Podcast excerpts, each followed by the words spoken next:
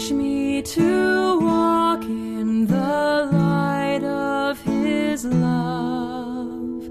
Teach me to pray to my Father above.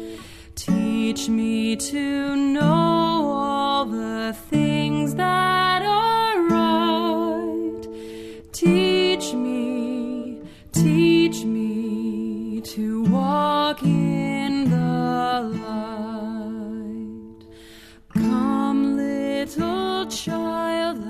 Why don't we Why don't we turn to Claudia Bushman's interview? Taryn, do you mind uh, giving some first thoughts and reactions to it? Oh, yeah, sure. That was so. That was all from one one interview then. Uh, one big. Like, Yeah, let's start. Let's start with Melissa's interview of Claudia. oh yeah, of course. Melissa, sorry about that. Melissa's interview.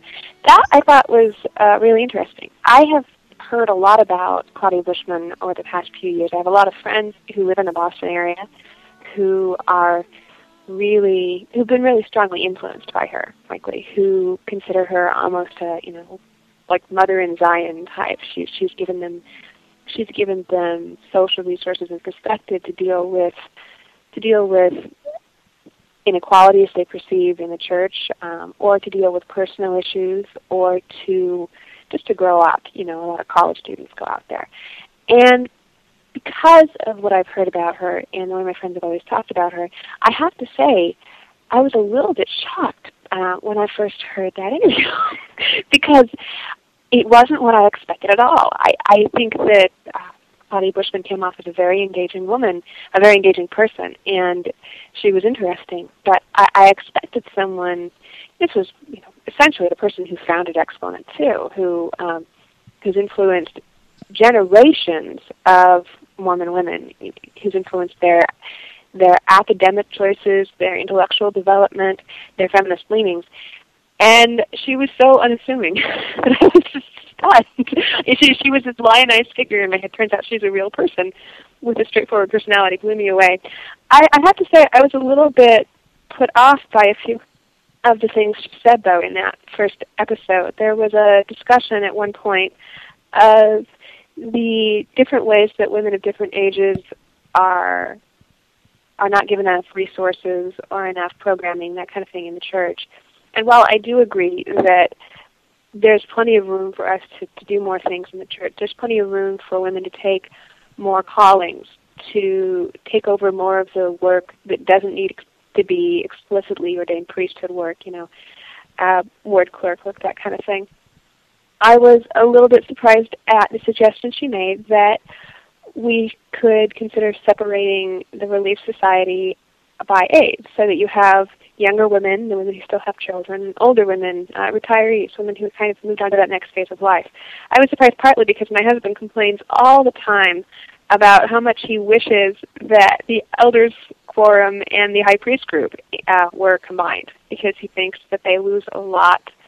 They lose a lot in separating out the, the younger men. They, they haven't got the resources that they need in order to learn about the gospel, learn about the you know what they should be doing as priesthood holders, and really to have interesting conversations on Sunday.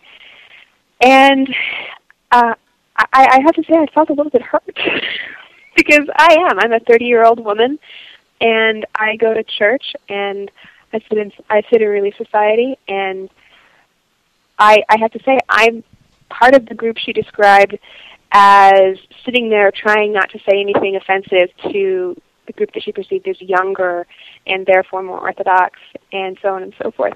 If we were to split by ages and she were right about the breakdown of ideological you know of ideological positioning and um and general perspective on the gospel, that kind of thing, I'd really be miserable and really Society. the idea of if she's right, I would be a lone voice of you know, of whatever I'm a voice of, of, of weirdo leftists, um, you know, young Mormon womanhood. And, and I was a little hurt to think that she would want me to be in the other room and not with her. Right. I, I was a little surprised at her willingness to talk about sep- you know, about these ideas of separation in this church that's based on unity and communion with each other.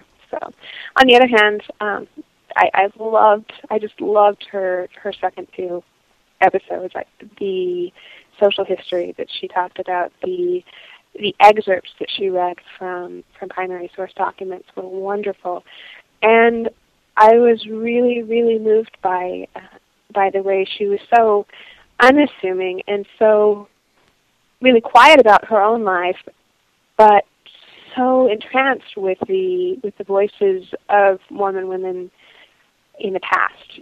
You know, she gave that she gave that advice about people, you know, people going out and collecting their own history, writing down their own history, collecting their mother's history and their grandmother's history because these voices shouldn't be lost. And I thought it was really interesting how she she played down her own voice. You know, it, it was really modest, I guess. Right. Although she is doing her own history, she is taking her own advice in terms of writing. Of course she is. I, you know, that was the part that I, I think I kind of loved about it. I mean, she, I, it's Claudia Bushman. you right. know, there's some hero worship here maybe, but you know, it's Claudia Bushman. That was what was kind of interesting about it was she was so unassuming, but at the same time, I mean, she's doing this stuff. You know, she's she is taking her own advice. She's an example. She's she's someone we can model ourselves on, and it was it was just interesting. You know. Well, that's um. I, I yeah. yeah.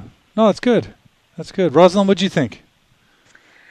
You know, I really shared um, Taryn's assessment. I, I enjoyed it uh, very much. I enjoyed listening to her wonderful voice uh, with the same sorts of inflections that my grandmother has.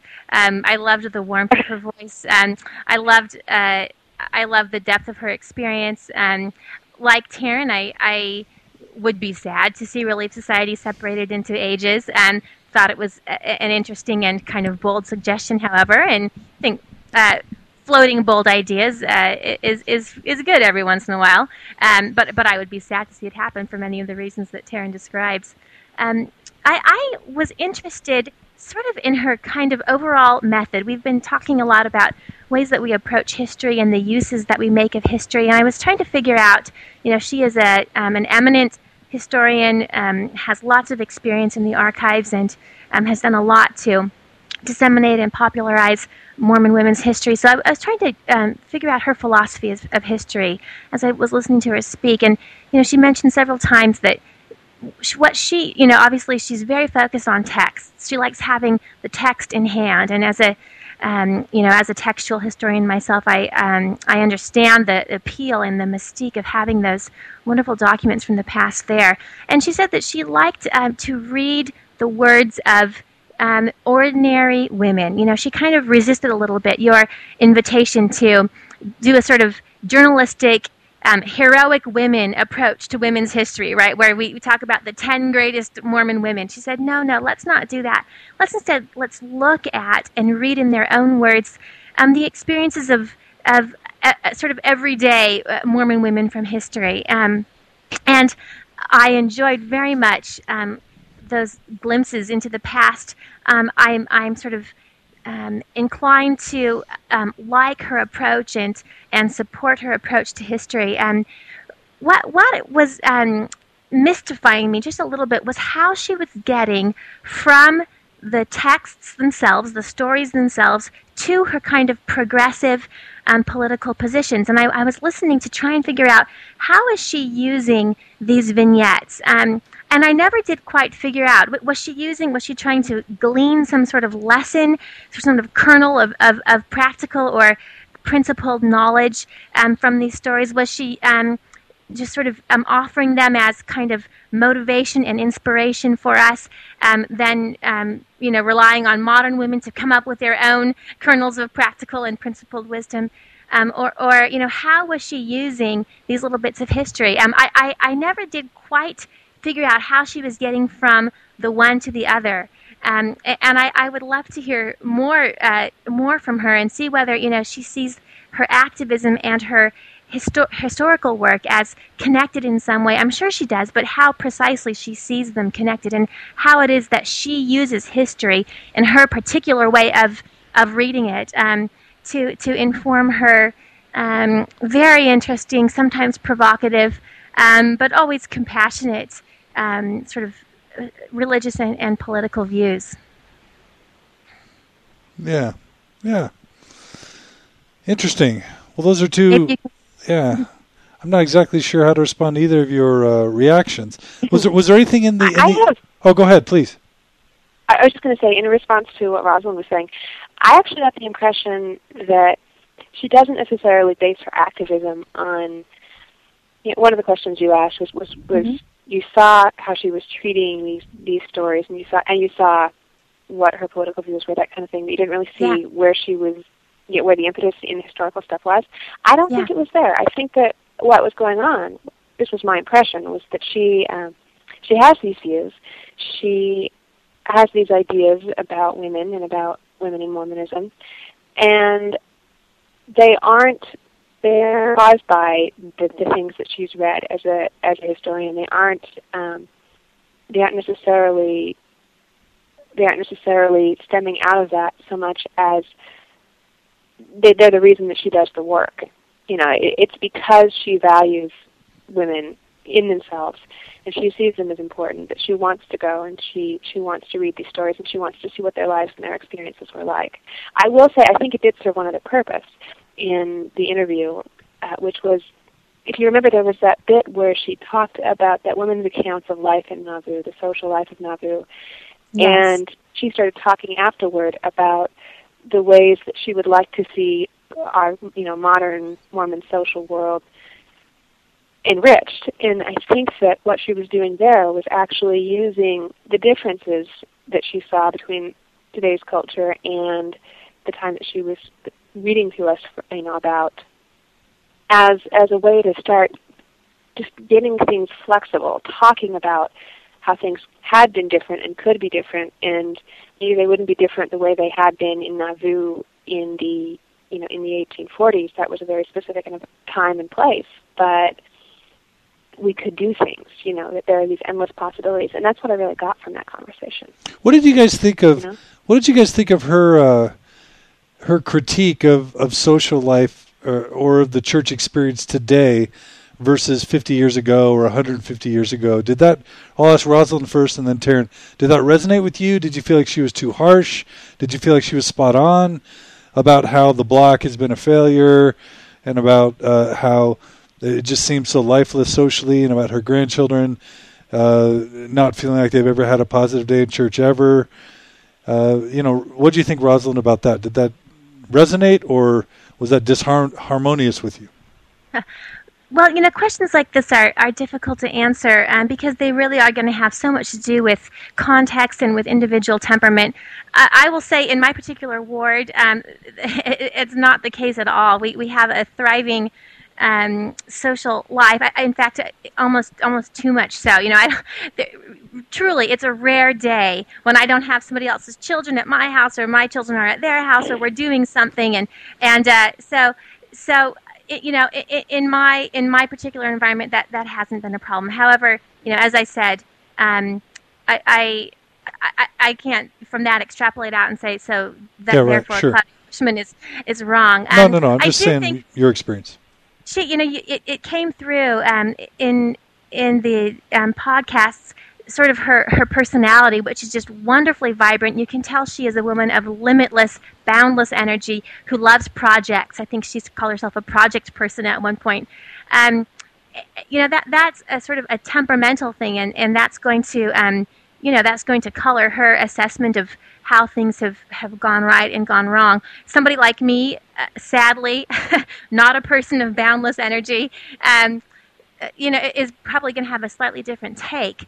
Um, so, so it's difficult. It's always difficult, and all, these are often conversations that can be contentious and um, sort of unsatisfying because um, so much of whether or not something has worked out it has to do with local local Sure, context sure. and individual temperaments. Yep, yep. I'm just asking your experience. What about her saying that she finds uh, Sunday school or Relief Society sort of lacking in terms of it being stimulating? Do, do you do you also have, a, have so? I'll, I'll, let me let Rosalind finish it off, and then I'm gonna have Taryn respond to both Yeah, those I'm questions in sorry. her experience. No, it's good.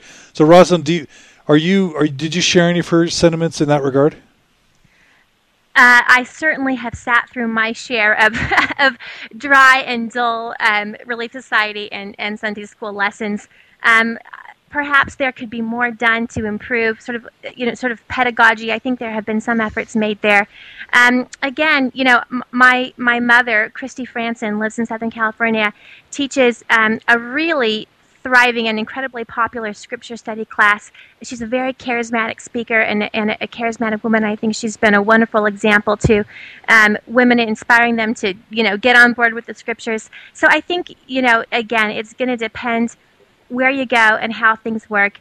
Um, perhaps there are some things that could be done on a structural level, but since we are a lay um, ministry and you know anybody can get called to be a teacher i think there's always going to be some unevenness in the in the quality of the teaching um, that's part of, of what it means to to be a mormon um, i sympathize i, I empathize indeed um, with her frustration um, and would love to see the quality of teaching rise it's not um, a crusade for me however um, and uh, I, I would I, I think there are lots of gifted teachers out there um, who, if they're motivated and have the energy, as my mother has, um, can can get something really great going. Sure, sure.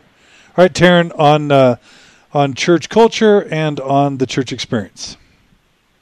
Okay, well, I, thought a lot of her observations about church, you know, modern church culture and experience, things that we've lost, things that we could gain, were spot on. I, I do have to note before I talk. I'm sorry, could, is there? Oh, I'm sorry. okay, go ahead. There's an echo. I'm sorry. Okay. I do have to note before I go on and talk about what I agreed with that I think that celebrating Smithmas on December 23rd is a really bad idea.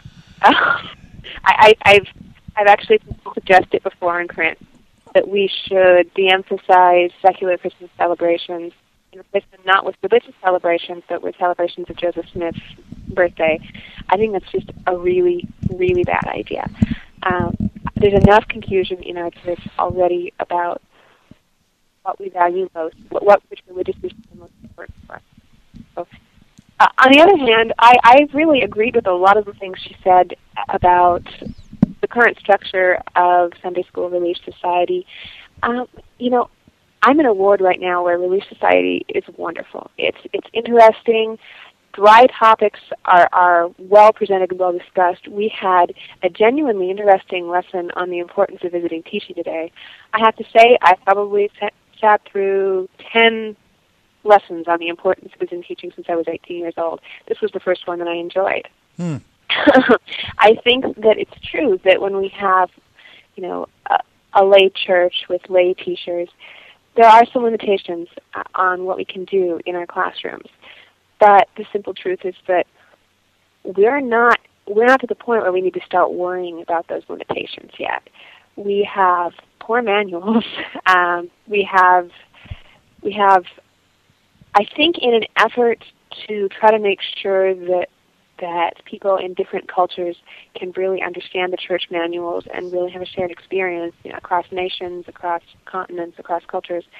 We've we've essentially taken everything interesting out of our manuals, and one of the things that means is that no one gets engaged during our Sunday school lessons. Many people don't get engaged during our Relief Society and priesthood conversations either. People just sit. There, there, there's nothing stimulating going on. And for that reason, I think that the three-hour block has kind of gone off the deep end. I think that um, I think that she's right that we could do something to vary it. I personally think that it's a great shame that we can't find some way to restructure things so that we don't have all those all those meetings on Sunday at the same time. Um, it, it's just because I've been in some wards where Sunday school works brilliantly and Relief Society works brilliantly, and I've been in more wards where they're all a miserable experience. Uh, there have been wards in South America where I was just grateful that my Spanish wasn't very good, because when I could understand what was going on, it was so deathly boring. but then, you know, there have been some really wonderful experiences too. Uh, Rosalind's right, though; it's situational, and we need to try to come up with some kind of system to account for that, to make it easier for people with limited teaching experience to to obtain good materials to start interesting discussions. I think it would be less stressful for the people involved in teaching as well if we did that. Okay, good. Well, thank, thanks to both of you for uh, for your reactions about that. Um, real quick, what what did you guys think about uh, Claudia's discussion of uh, how she started Exponent Two, and then was was told, you know, in no uncertain terms by by leadership that she needed to stop, that she was willing to stop, and that she was glad she stopped, uh, because it allowed her uh, to still continue to have an influence in the church. Uh, you, Taryn, you first, and then Rosalind. Uh, okay, this is this is a really difficult issue for me. I, I was listening to this, and I have to say there's something deeply upsetting at kind of a visceral level about the idea that the person who really founded Exponent 2 in, in large part started the ongoing modern feminist movement in the Mormon Church, you know, the, the movement that's really survived, uh, left it because a man asked her to. And, you know, and, and that's, I mean, that's a simple it's a simple, strange thing to me. Not least because I've actually heard this story before, and I've always heard it told that there, it wasn't a formal request. It wasn't actually someone saying, you know, the church is asking you to stop this. It was, you know, it'd probably be a good idea if you left us alone. I've always found that personally upsetting, just because, you know, that's a, that's a really good way to silence yourself. You want to talk about about women, about women in the church about women in our culture, what they want, what they need, who they are, someone tells you, "Oh, you shouldn't do that," you just stop. On the other hand, I do understand a point. I mean, not wanting to lose influence, but my my question is, how much influence has she really had? I mean, there's the casual influence that she's had on women inside the church, women that she's dealt with, the women who've gone through her her seminar, that kind of thing. But I think that uh, I've never really seen any evidence that she's had any of the institutional influence that she may have been helping to maintain. So that's that's a really that's a really um, it's a really good question that we can ask ask ourselves when we think about this. Not least because it's my understanding that no one has ever been disciplined for being involved in Exponent Two, and in fact, it's treated not with not really with interest by the church, but certainly without concern. Right. so I'm not really sure that there was any reason for her to leave it. Um, Interesting. That, that's I, I, have to say that. Rosalind. Yeah. I thought it was a, very interesting uh, story, uh, wrenching, as as Taryn said. Um, it really gets to the heart of, and is emblematic of, um, the difficulty that Mormon feminists uh, face, which is how uh, to deal with the idea of authority. What does it mean to live in in an authoritarian church in some ways, and you know what what are um, what are the borders of institutional jurisdiction and personal judgment? Um, is is there a role for conscience? All, all, these questions are are central there. I certainly um, feel uh, uh, offer my sympathy to Claudia. I don't know whether or not she made the right choice. I wouldn't begin to know how to um, to, to judge that. Um, but uh, I, I I can also tell you know that it's become an important um, touchstone for herself. You know, looking back at our own lives, we, we tell ourselves stories. We use our own personal histories um, to make sense of what we're going through um, in the present and in the future. And, and it seems to me that, you know, this has become one of those t- personal touchstones for her. And, and for her, it has come to um, define something about herself and about where her loyalties lie and about you know what, what it means to be a part of, of an institution and an organization. Um, and I think that in that way, it's a wonderful example of the kind of personal history that she was encouraging um, all all of us women to do. You know, to to make of our own histories um, types and and meanings to guide us forward. Now, in order for that to happen, we need to have the, the facts down first, you know. So, as I was saying at the beginning, I, I think it's helpful to get the facts down first. Um, uh, and, uh, and and and from there go on to make meaning of it. Um, but I, I from, from, that perspective, I, I thought it was a wonderful um, example, enactment of what of what she's suggesting, and also emblematic of the whole um, very difficult, very naughty um, thicket of uh, of, of um, issues that um, that surround feminists uh, working in the church. Yeah. Well, did either of you have a a, a favorite story that Claudia told uh, in her second and third interview? I'm just curious.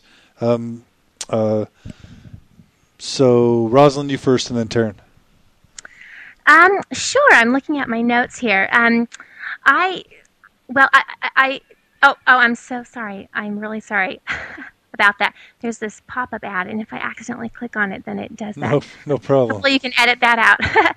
um, you know, in in episode four, she read um, a wonderful letter that Emma Smith had written at the end of her life, um, and it was notable for several reasons. Uh, one of which um, was especially interesting to me. Emma Emma mentions the curse of Eve, um, which is an idea that has basically uh, evaporated from our public discourse about who Eve is. We use her for entirely the opposite sort of rhetorical and ideological purpose now. And I thought it was so interesting to catch that glimpse of a time when Eve meant something very different. Eve didn't represent women's kind of moral authority and moral superiority, um, which itself plays into one um, sort of justification for a male priesthood. Um, instead, she was precisely the opposite. She was cursed, um, and and for that reason, she was you know denied uh, leadership status. So. Um, I've had sort of ongoing conversations with various people about whether or not this ever was um, part of our, our theology. I have argued that the curse of Eve was understood um, to be the sort of default reading of, of the Adam and Eve story, so I felt that I had a moment of justification there, which I which I enjoyed. And I also was in episode five, um, just really kind of struck by the um, letter, and, and I'm I'm going to embarrass myself here. I believe it was written by Elizabeth Kane, who was not a member but was um, a, a, friend and an observer of the Mormons, describing polygamy. Um, and kind of the, the, the repulsion that she felt in observing, you know, um, uh, older men, um, you know, uh, marrying younger women. Um, this is a, a, a scenario that um, is in my own family history, and I have to say I, I experienced the very same repulsion that uh, Elizabeth Kane um, experienced, um, and it's it's a very very difficult, continues to be an extremely vexed and difficult question in our history. Um, and that was one moment that vividly um, commanded my assent right there, as sure. you might say. Sure. Yeah, that was an emotional part for me as well. Taryn, what do you think? Any well, favorite or two the, for you? The story that. Hmm? Oh, go ahead. Okay. The story that I was really taken by, actually, what I was really interested in was, uh, like Rosalind, the, the the Emma the Emma segment, the bit about the blessing that Joseph had to write for herself. Uh, first of all, because that was just really interesting. You know, as as I think Claudia pointed out, it was it was fascinating that Joseph had Emma write her own blessing, and it was tragic that when he told her that he would come home and sign it, he never came home. Yeah. Uh, that was it was very affecting. But the thing that I thought was really interesting about it actually was the spin that Claudia put on the on the blessing, which was she talked about how, despite the fact that, as was exemplified by the entire story, you know, oh, I don't have time to come home and give you a blessing, give it yourself, and, and I'll and I'll write my name on it. Uh, Emma was not well treated by Joseph. She wasn't well treated by the church's early history. She she really suffered a lot, you know, at the hands of her husband at some basic level. Despite that, the blessing was all about how she she wanted God to make her worthy to stay at Joseph's right hand throughout eternity and always to be with him. And she said that um, she said that it was really interesting, impressive. I think is, is really how she termed it. That Emma loved him that much, and then she went, which I thought was, you know, really exactly what I, what I was thinking. But then she went on and said that she thought that that was an issue that any of Joseph Smith's detractors would have to deal with. Um, she seemed to think of it as an apologetic you know, an apologetic thing, something that was really handy for people who were trying to defend the veracity of Joseph Smith's uh, revelations and prophethood, which I thought was interesting because, you know, there have been plenty of people in the history of the world who were deeply loved, but who were just foul people. And I don't think Joseph Smith was foul. I think he was a prophet. I think he was a great guy. I think he was a lot of fun. I think he had some personal problems, but um, but that's not really any of my business, right? But I don't think that we can say that Emma's deep love for her husband proves that he was a prophet or that he was on the right track. I, I think we need to be very careful when we talk about uh, stories from our history not to use these kinds of things to justify our current beliefs because uh, because the thing that we need to justify our current beliefs with is our faith. Anything else is liable to be obviously um, obviously off track to other people and therefore ineffective. If that makes sense. Building your foundation on sand. Yeah, Maybe, you know, yeah. you can't build a foundation on the fact that that he was well liked. We need Yeah. to we need to do it on what we get from what he gave us. Sure. Well, Rosalind and uh, Taryn, I, I really appreciated your, your candid feedback um, on the series so far. Uh, I think I've learned a lot. I'm to to this a couple times to make sure that uh, I, I remember a couple things as I as I proceed. But what I'd love to hear from both of you, and I'll start with Rosalind and then end with Taryn. Um, you know, I am going to now move to uh, some of the, the tougher issues in the history of the LDS Church with feminism, and specifically, we're gonna we're gonna touch on the um, the whole ERA uh, experience in the church in the 1970s, as recounted by um, Martha Bradley, um, and then we're gonna we're gonna hit hard the 1980s, something that I call the train wreck of you know LDS feminism, where where you know that culminated in the the September 6 excommunications and, and that whole deal, and then we're going to move on to, to, to sort of you know modern Mormon women and how they're feeling today about the church and, and their experience within the church. But but Rosalind, I'll start with you, and then and then Taryn.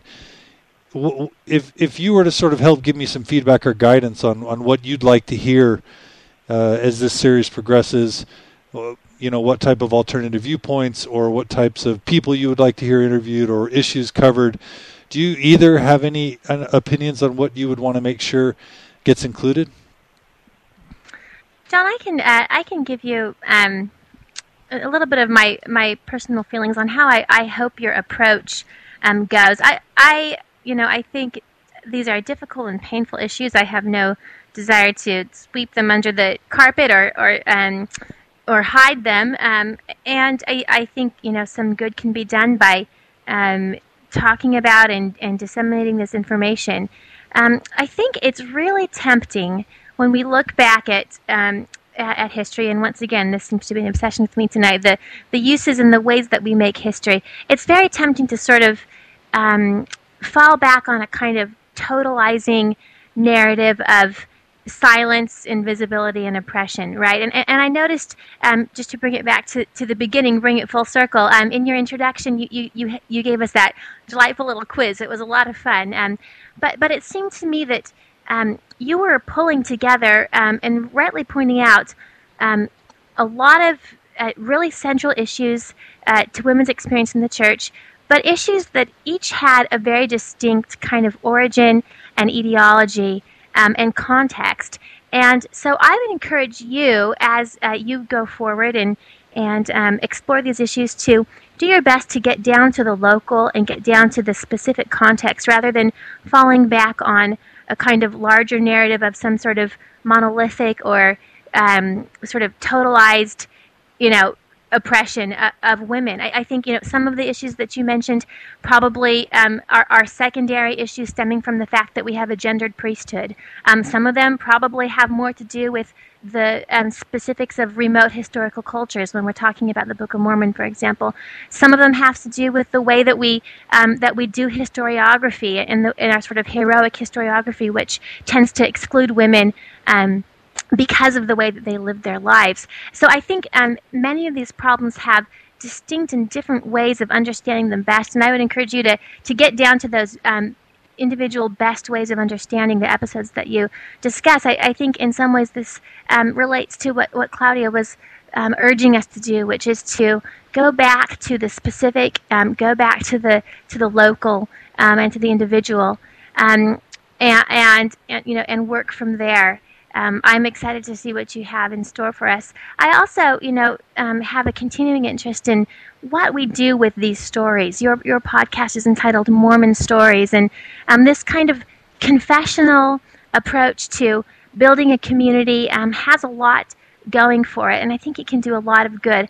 I think it has some limitations as well, though. In some ways, I think that personal stories um, can be atomizing, they can be polarizing, um, and, and sometimes it's difficult to kind of share, um, to reach the same conclusions and, and, and to um, and to all end up on the same page. Um, so I would be interested um, in you doing a little bit of kind of self-critical examination of of what stories can do and what they do well and what they can't do, what their limitations are. Um, I, I, for one, would find that these are questions that I don't have answers to. I'm looking for myself, and I would be very interested in um, sort of some larger critical issues um, like that as you go forward. Mm, that's good. That's good. That's that's part of why I had you guys on to help educate me to the extent that, that you're able. But I, I'll take that uh, suggestion, I'll take that feedback, and I'll do my best to internalize it and respond to it. So thank you, Rosalind. you are welcome, John. All right, Taryn, give me some thoughts. On, on the future directions of the series. Yeah, what do you want to make sure it gets covered, or or how or how it's treated? Uh, the you know the tone, the tenor, the the potential interview interviewees. Anything you want to say is for aspirations for how this series uh, continues and concludes? Well, I, I, you know I think that some of the things Rosalind were talking uh, about Rosalind was talking about were were things I was interested in. In particular, she she mentioned that some of the stuff that is discussed in a series, some of the issues that we talk about when we talk about women and womanism, are things that are byproducts of a gendered priesthood. And here's the thing about that. One thing I'd be really interested in hearing about on Woman Stories is how we came up with the gendered priesthood, what the history of it is, uh, how it developed, because it has it has developed. It, it didn't spring, you know, fully formed out of out of uh, out of Joseph's revelations in 1830. It's something that we're constantly revising. And the duties of the priesthood and the duties of women who are not part of the priesthood are always changing in our church. I think that I think that that would be a really interesting thing to talk about.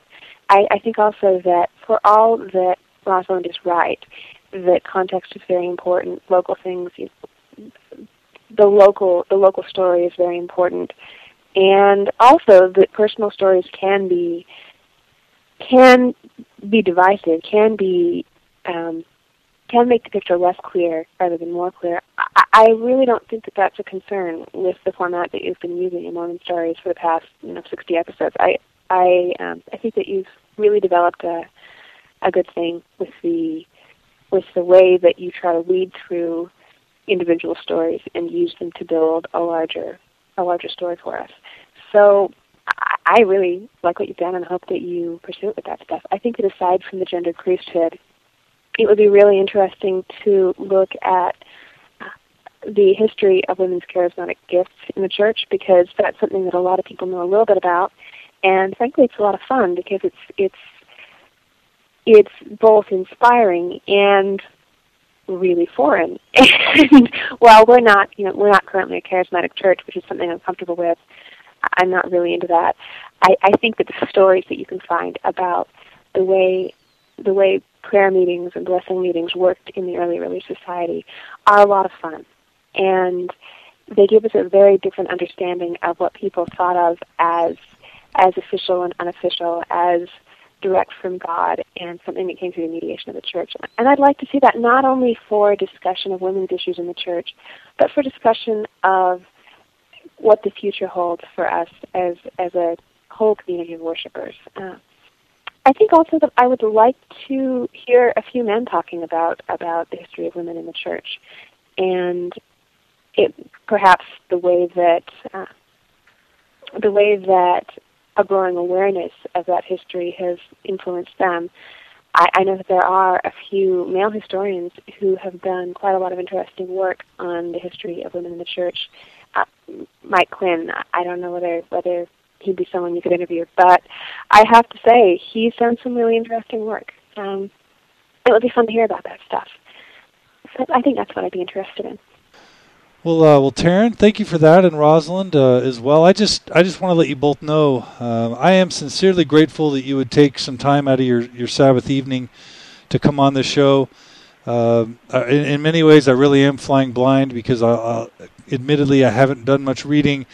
Um, I'm new to this whole deal, and uh, I really do want and need your thoughts and feedback to make you know the rest of what I do as, as impactful as possible. So I take your suggestions and your criticisms and your compliments and all that in, in all the spirits in which they're intended. And I just can't thank you both enough for taking the time to come on and talk about this very important issue. So thank you, Rosalind.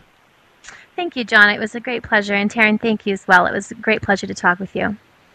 It was a lot of fun, Rosalind. Thank you. And John, thank you for having me on. Um, it was it was fun. Oh, well, my pleasure. My pleasure to you both. You guys have a great evening. And uh, to our listeners, thank you so much again for tuning in to Mormon Matters. You can check us out at mormonmatters.org. You can also email us at uh, mormonmatters at gmail.com. And um, please don't hesitate to give us your thoughts and feedback. And uh, if you have any requests or ideas, we'd love to hear them. So thanks again. Thanks for tuning in. Thanks again to our guests. And we look forward to talking with you all again very soon. Take care.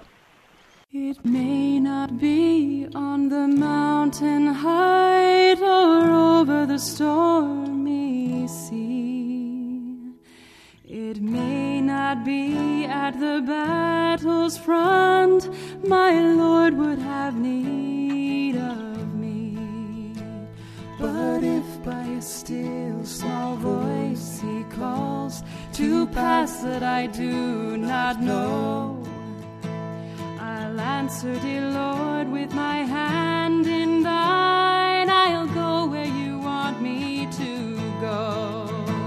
I'll go where you want me to go, dear Lord, over mountain or plain or sea. I'll say what you want me to say, dear Lord. I'll be what you want me to be. Perhaps today Jesus would have me speak. There may be now in the paths of sin some wanderer whom I should see. O oh, Savior, if thou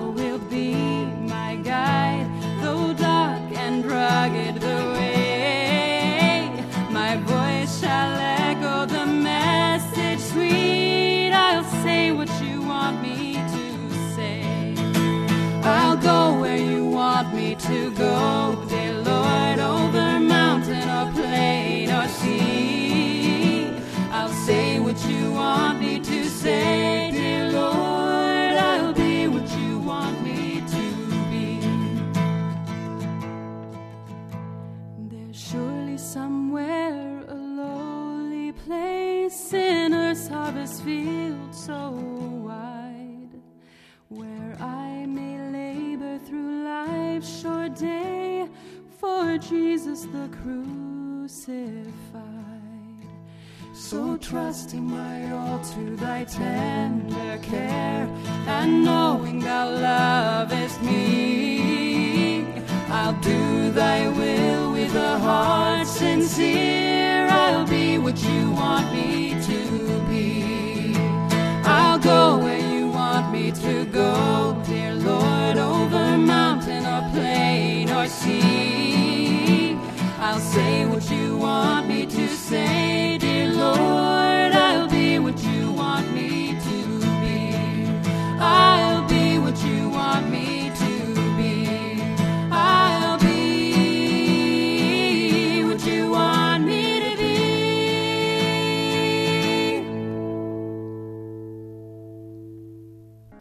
This wonderful music has been provided by Clayton and Skye Pixton. To check out more, go to claytonpixton.com. That's C L A Y T O N Pixton, P I X T O N.com, or skypixton.com, S K Y E P I X T O N.com, or check us out on the MormonMatters.org website to get the links. Thanks again.